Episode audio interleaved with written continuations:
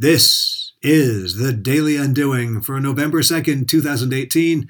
I'm David Gaudet, and together with collaborator Mark Boivin, we're undoing the way marketing is done.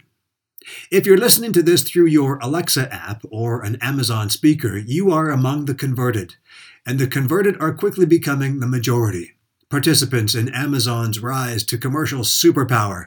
Now, this is not news. Amazon has been considered a cog in Silicon Valley's elite for years, as chronicled in Scott Galloway's book, The Four, and sometimes captured in the acronym GAFA Google, Apple, Facebook, and Amazon. But what makes Amazon's rise a more interesting story, at least to me, is a case study in growth. A fundamental marketing concept, Ansoff's growth matrix, suggests growth can occur in any one of four different directions making the same products for the same customers, the penetration strategy, making different products for the same customers, the product development strategy, making the same products but for different customers, the market development strategy, or making new products for new customers, the diversification strategy. Amazon has defied this business concept by doing all of the above seemingly at the same time. Remember, Amazon started as an online book retailer, period. 20 years later, it is considered one of the world's leading technology companies.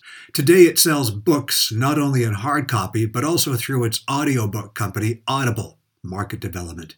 It sells just about every other conceivable product category, product development.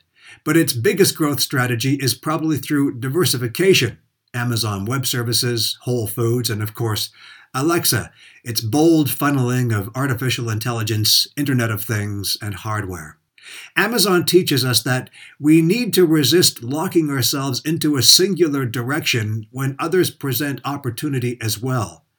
Be aware, be nimble, be willing to explore and follow unexpected opportunities, even if they seem outside, way outside of your comfort zone. Undoing marketing. That's what we do, and you'll find examples here on the Daily Undoing.